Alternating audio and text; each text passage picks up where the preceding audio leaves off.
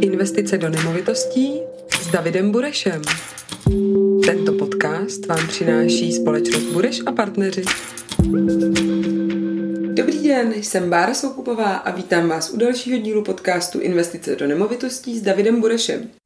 Dnes máme aktuální téma, jsme na podzim roku 2022 a ekonomická situace je turbulentní, vnímáme eh, strach, vysokou inflaci, eh, vysoké nebo vyšší úroky u úvěrů. Ehm, otázka, jestli tu situaci už nazývat recesí nebo ne, ale každopádně nám nějaký více negativní nebo méně pozitivní situace na ekonomickém trhu nám evidentně hrozí. Pojďme si povídat, jak je to s investicí do nemovitostí, protože to je gro naší práce mm-hmm. v době recese nebo v době méně stabilního trhu. Mm. Vyplatí se to, dává to smysl, proč investovat pořád? Tak, eh, já bych na to měl jednoduchou odpověď. V době, kdy všechno roste, ekonomika jede v pořádku, tak lidi nemají problém s tím nakupovat. Kupují nevýhodně, často přeplácejí se, ale ve chvíli, kdy se bavíme o tom, že se ekonomika pozastaví eh, nebo dokonce klesá, to znamená, je tam recese, tak velká část těch tehdy chytrých investorů, který ví, že je potřeba nakupovat eh, za lepší cenu, tak eh, najednou se pozastaví a čeká. A má pocit, že během toho předchozího růstu už to vyrostlo tak vysoko, že to 100% spadne a čeká a čeká a e, místo toho, aby toho využilo a šlo na trh. My kolem sebe máme část investorů, který toho dokáží využít a je to přesně o tom, že pokud se ta daná, daná ekonomika začne takhle propadat nebo zastavovat, tak to bylo jako velkou příležitost. Když tobě by teď snížili cenu e, auta, tak budeš mít tendenci si ho koupit. Když nebude ta Škodovka stát 300 tisíc, ale 200, tak si řekneš, je to super, jdu si ho koupit. Když se e, něco podobného stane e, u, a je jedno, jestli jsou to akcie nebo nemovitosti, tak lidi dost často v, v kontextu s těma ostatníma zprávama, které jsou denně v novinách, v televizi, tak spíš mají pocit, že nic nedělá. A to je ten důvod, že to taky třeba může klesat. My jsme tady v Praze, soustředíme se na trh v Praze, tady nám nemovitosti vysloveně neklesají, ale růst se z velké části zastavil. A e, to, co na trhu můžeme vidět, že klesá nebo se dávají slevy, tak jsou hlavně B nemovitosti, které nás vůbec nezajímají. Takže hmm. nás zajímají jenom ty Ačkový. Ale ta hlavní věc, proč já jsem zastáncem toho, že se v tuhle chvíli vyplácí investovat více než kdy jindy, je to, že my máme možnost si vybírat. Mm-hmm.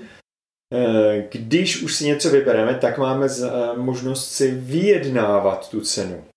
Protože máme za sebou mnoho investorů, kteří mají hotovost, takže můžeme celou tu transakci udělat velmi rychle.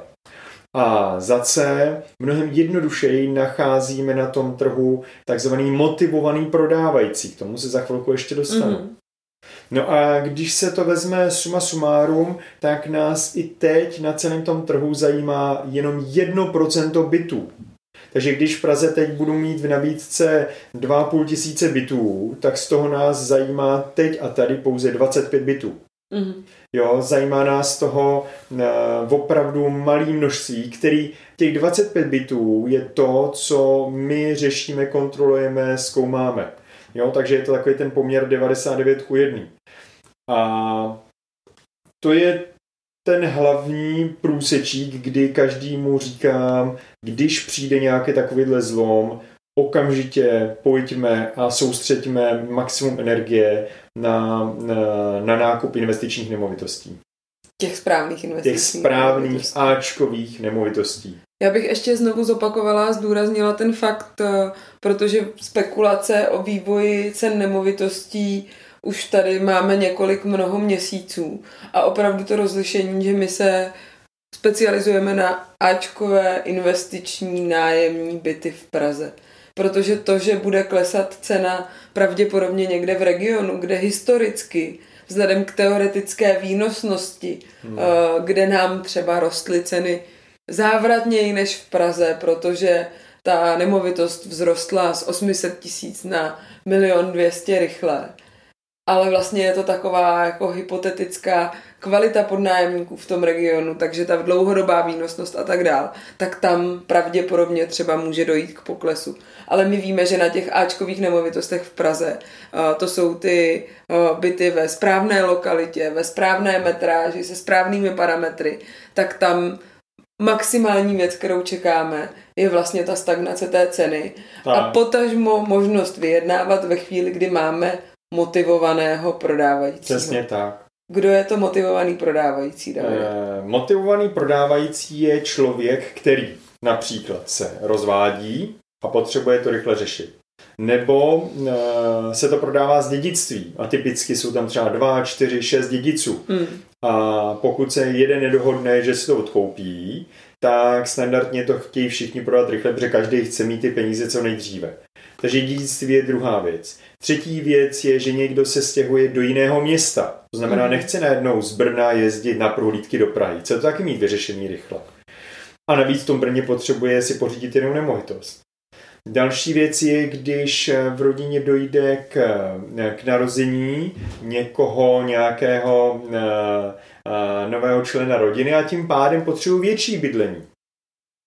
Stejně tak jsou lidi v situacích, kdy staví byty, teda staví domy, případně mají podepsanou smlouvu na nákup eh, jiného eh, bytu a potřebují tomu developerovi nebo té stavební firmě v nějaký konkrétní čas zaplatit další splátku. Hmm. Tím pádem vědí, že třeba potřebují peníze za tři měsíce. Hmm. A někdo, někdo v tomto případě potřebuje ty peníze eh, z důvodu i nějakých svých osobních dluhů nebo takzvaného osobního bankrotu, problémů v podnikání. To znamená, Tohle je nejčastěji, nejčastější eh, seznam typu lidí, kteří dáváme do kategorie motivovaný prodávající.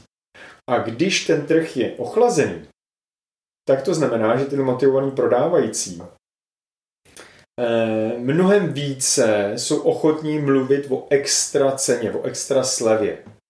Neříkám, že je to automaticky o nějakých 20%, ale bavíme se o tom, že když je tržní cena daného bytu 6 milionů, tak jsme schopní se dostat někdy o 200, někdy o 300, ale občas i třeba o půl nebo tři čtvrtě milionu.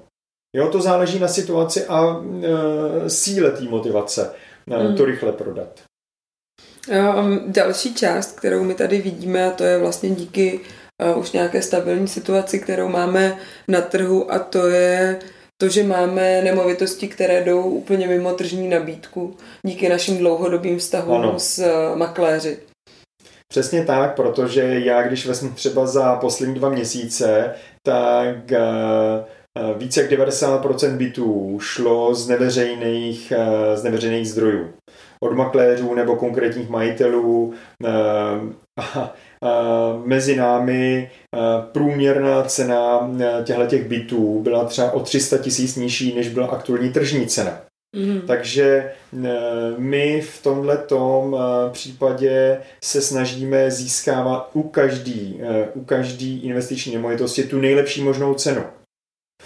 Ale současně eh, neustále opakuji, když někdo chce nakoupit dva nebo čtyři byty, tak to není o tom, že budu čekat až jednoho dne zlevní. Ale když chci dva byty, tak teď pořizuju jeden, protože teď na to mám prostředky, mám nejvíc času v historii, který mám, protože nikdy už nebudu mladší, takže s pohledem teď mám na mysli i k případné hypotéce, eh, čím delší úvěr, tím nižší splátky, takže nikdy nebudu mít víc času. Takže chci kupovat teď, a pak následně třeba za čtvrt roku a pak za dalšího čtvrt roku. Prostě mám nějaký časový eh, horizont, který podle nějakého plánu na začátku se snažím dodržet bez ohledu na to, co se na tom trhu děje. Protože ať ten trh roste, klesá nebo to, vždycky chci nakoupit to nejvýhodnější, co tam je, v ten daný moment.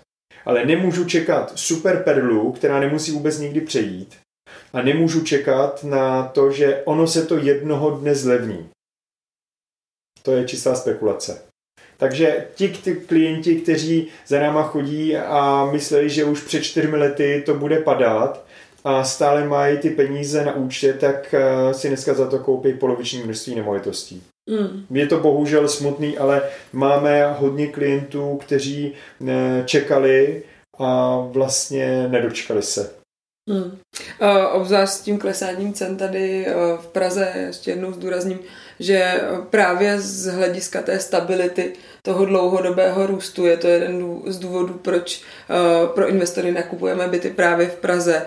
A v tuhle chvíli máme omezenou, dlouhodobě omezenou nabídku Teď ještě, ještě víc víme, že vlastně jsou rozběhnuté developerské projekty, ale nové projekty se v tuhle chvíli nezasmluvňují vzhledem hmm. k turbulentním cenám stavebních materiálů a veškerých nákladů. Takže my víme, že vlastně dlouhodobě těch bytů v nejbližší době nebude přibývat více a ta poptávka tam je pořád, takže ty ceny nemají důvod tak. klesat dlouhodobě v Praze. Přesně tak. Včera jsem se bavil s jedním developerem, který říkal, že měl připravený čtyři projekty a půjde jenom do jednoho a ty tři další teď dá prostě bokem.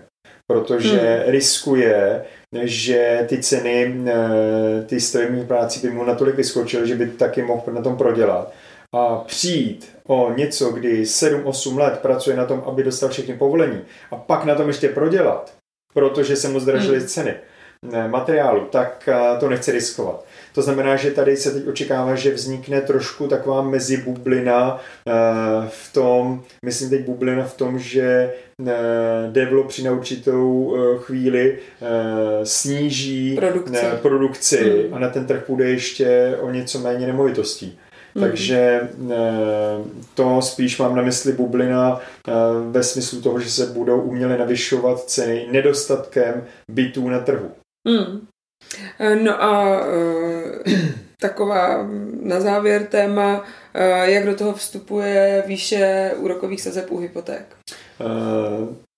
Je velmi zajímavý, že hodně lidí, když nedávno začaly hypotéky stoupat z těch 2%, pak na 3, 4 až v současné chvíli téměř k 6%, tak eh, měla pocit, že tyhle ty úrokové sazby eh, znamenají, že hypotéky eh, nedávají vůbec smysl, ale když máš 17% inflaci, tak 5,5% nebo 6% je pořád super levný.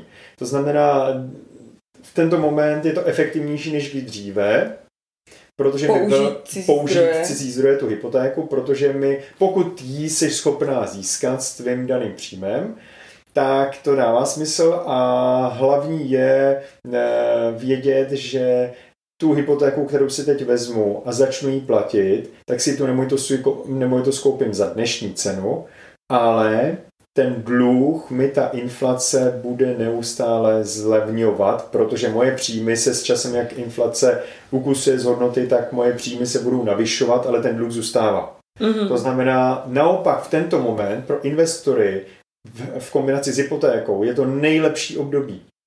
Přestože si hodně lidí myslí, že to vůbec nedává smysl.